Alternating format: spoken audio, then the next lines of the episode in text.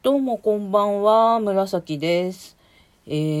ー、紫空の相撲で3度。3度の部分が全く話してないっていうね。もう、やっぱ初場所だったんで、どうしてもね、相撲のこと話したくなっちゃったんですけれども、えっ、と、今週ですね、実はこの番組なんですが、あの、iTunes のあの、アップルのポッドキャストの方に審査を出しまして、で、アップルでも配信したいなと思って、で、ラジオトークさんの説明見ると、結構簡単にできることになってたので、それをあの、1ヶ月以上知らなかったんですけれども、で、そのアップルさんに申請出したら、あの、すんなり審査通りました。まだなんか回数少ないんですけどね、案外通るもんですね、アップル。ということで、で、その時にですね、あの、紫くんの相撲で3度つってるけど、3度全然話してねえなと思って、まあ、あの、最初にね、あの、これ配信始めた最初の頃に、あの、相撲にこじつけて話したんですけれども、今日ちょっと、妙に早起きしてサンドイッチ屋さんに行ってきたので、ちょっとサンドについても話そうかなと思います。っていうか、あの、タイトルにしてんだから話せよって話なんですけどね。で、今日はあのー朝6時半にアラームをかけてたんですよ。あの、すっかりね、忘れてたんですけれども、あの、当初ね、あの、今週の初めぐらいまでは、今日は朝稽古、相撲部屋の朝稽古を見に行く予定だったんですね。ただ、あの最近、その、コロナウイルスの影響で、あの、不特定多数の人を見学者として受け入れるのはどうだろうみたいなムードに多分ね、相撲協会全体がなってるんだと思います。他の部屋でもね、ちょっと稽古見学見合わせますって、ブログで発表している相撲部屋もあったので、多分協会全体そういうムードなんじゃないかなと思います。まあ相撲協会に限らず、他のなんかいろんな大人数入れるような競技だったり、イベントだったりってね、なかなか大変なんでしょうけれども、で、そんな感じで、それがポシャったのに、ずっとアラームを6時半のまんまにかけてたんですよ。で、6時半に起きてしまって、で、二度寝もなんかできない感じだったから、ドラクエがてらなんかお散歩するかなって思って、うちからね、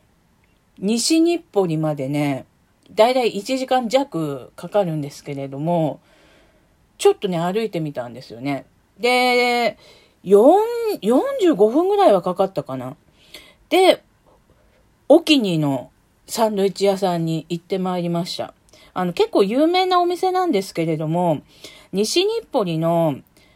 山手線の内側に入る感じかな。あの、海星高校のお向かい側にあるんですけれども、ポポーっていう名前のサンドイッチ屋さんで、まあパンパンに詰め込んでるんですよ。あの、具沢山なの。もうパンパンなんですよね。で、揚げ物とかもあるし、あの普通のサンドイッチを、ツナサンド、卵サンド、あとポテトサラダサンドとかもあるし、あとフルーツサンドも一種類かな、フルーツサンドは。でもその甘い系もしょっぱい系も野菜系も全部揃ってるし、パンパンな感じなので、かなりもう人気店なの。もう歴史もあるしね。で、昔ながらのサンドイッチ屋さんのサンドイッチ食べたいっていう人からも絶大な支持を得ていて、で、日曜日はあの、毎週定休日でやってないんですけれども、土曜日はね、あの、や、基本的に土曜日やってるのかな、お昼まで。ただ、お昼までだけど、10時ぐらいにはね、売り切れてる。で、私前9時に行った時に、もうね、2種類ぐらいしかなくって、もう選ぶ、選べないのよ。だから、まあ、次来る時はもう早く来ようかなと思っていて、今日6時半に起きちゃったから、その 早く起きた土曜日は行くかってことで、ドラクエがてら行ってきました。で、だいたいね、7時50分ぐらいかな、着いたのは。で、もう10人ぐらい並んでたんですけれども、まあ、基本的にその注文して、お会計して差し上げるっていうような手順ですから、もう10人並んでてもね、結構すぐ買えるんですよ。なので、あの、8時には買えましたね。で、今回買ったのが、えー、ポパイっていう、えー、ポテトサラダと卵サラダが一緒に入っているやつ。で、あと、プラスにハムとかにチーズもね、その、ポテサラの中に入っているので、かなりボリューミーな。このポパイっていうのはもうポポーさんのオリジナルのフィリングなんですよね。私も必ずね、ポパイは買うことにしています。で、あともちろん卵サンド。あと、店頭でね、どんどん追加されるのを見て買いたくなった、えー、ツナサンド。あと、揚げ物系っていうことで、えー、ハムカツチーズ入り。これあの商品名はハムチーズって言うんですけれども、ハムチーズって言ってるけど、ハムはもうハムカツなの。揚げ物系ですね。で、あとね、これにね、フルーツサンドあったらね、甘いものでね、食べたかったんですけれども、フルーツサンドはもう、その8時の時点で売り切れてました。なので、今回、ポパイ、卵、ツナ、ハムチーズの4種類買って、えー、ツナは歩きながら食いました。うん、やっぱね、浅草からね、西日本に前歩いちゃったんでね、腹減って食っちゃったね。でね、このね、えっ、ー、と、今ね、ポパイを、ポパイがあるんですよ。まあ、あの、前にね、あの、おかき食べながらラジオトーク配信しましたが、あの、聞きやすいとかっていうのを全然考えない人なので、今回もその、ポパイを食べながらですね、ちょっと話そうかなと思います。このね、ポテトサラダと卵サラダも混ぜちゃうっていう発想がね、嬉しいですね。だからこれは純粋な卵サンドでもない。うん、あと、まあ純粋なポテトサンドでもないと思いますけれども、もう美味しけりゃいいよね。うーん。でもおかきみたいに食べてる時の味、説明しにくいな、これ。あと、音もしないから、単にもごもご言ってる人になるんだよね。で、あの、ポポーさんの卵サンドの素晴らしさ。で、あの、卵サラダね、そのゆで卵を刻んでマヨネーズと和えますけれども、そのね、白身の刻み方がね、すごい無作為っていうか、大きいのもあれば、ちっちゃいのもあるっていうのでね、食感が面白いんですよね。で、なんかあの、切り刻む道具があるんですよ。卵。ゆで卵をカットする器具があるんだけれども、それでやるとね、あの、同じ大きさになっちゃうんですよね。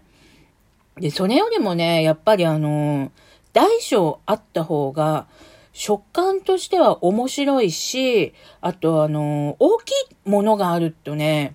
人間喜んじゃう心理が働くんですよ。あ、なんか大きいの入ってたって思っちゃう。それが卵サラダであれ、なんか嬉しくなっちゃうんですよね。なのでね、あの、他のお店もね、どんどんその大小いろいろな大きさの白身を入れてほしいなと思います。で、二口目。あとね、このね、ポテトサラダも美味しいんだよな。で、あとあの、ポポさんは、ほんと揚げ物も美味しいし、肉じゃがコロッケとかね、ちょっとね、惹かれるものがあるんですよ。そのハムチーズとかもそうだけど、普通のハムカツとかももちろんあるんですけど、プラスチーズ入れちゃってたりとかね。コロッケサンドと言わずに肉じゃがコロッケっていう商品名にしちゃうのとかね。非常にね、その、ユーザーの心理をついてきてますよね。で、3口目。あとね、ポポーさんは、カニ、カニサラダっていう商品名かな？あの、カニカマが入ってるやつ。あれも美味しいんですよね。今日買わなかったんですけど、今日はあの、ツナ、ツナがどんどん補充されていく様子を見て、もうどうしてもツナが食べたくなっちゃった。うーん。ということで、今日は、西日暮里のポポーさんに行ってきました。実はこの後、さらに歩いて、田端まで行ってんですよ。あの、フルーツサンドが売り切れてたらショックで、でもなんかもう口がフルーツサンドの口になってるわけ。4, 4つもサンドイッチ買っておきながら。でもなんかセブンのとかじゃ嫌だなと思って、田端にね、フィルズっていうサンドイッチ屋さんがあって、で、そこを、フルーツサンド置いてたよなと思ってね、そこでね、そこまで行って、フルーツサンド買って、もうさすがに疲れたから、バスで帰ってきました。フィルズさんはね、田端のね、田端の山手線の外側に行く感じ？その、明治通り方向に行く感じですね。あそこは、あと、千駄木に支店があって、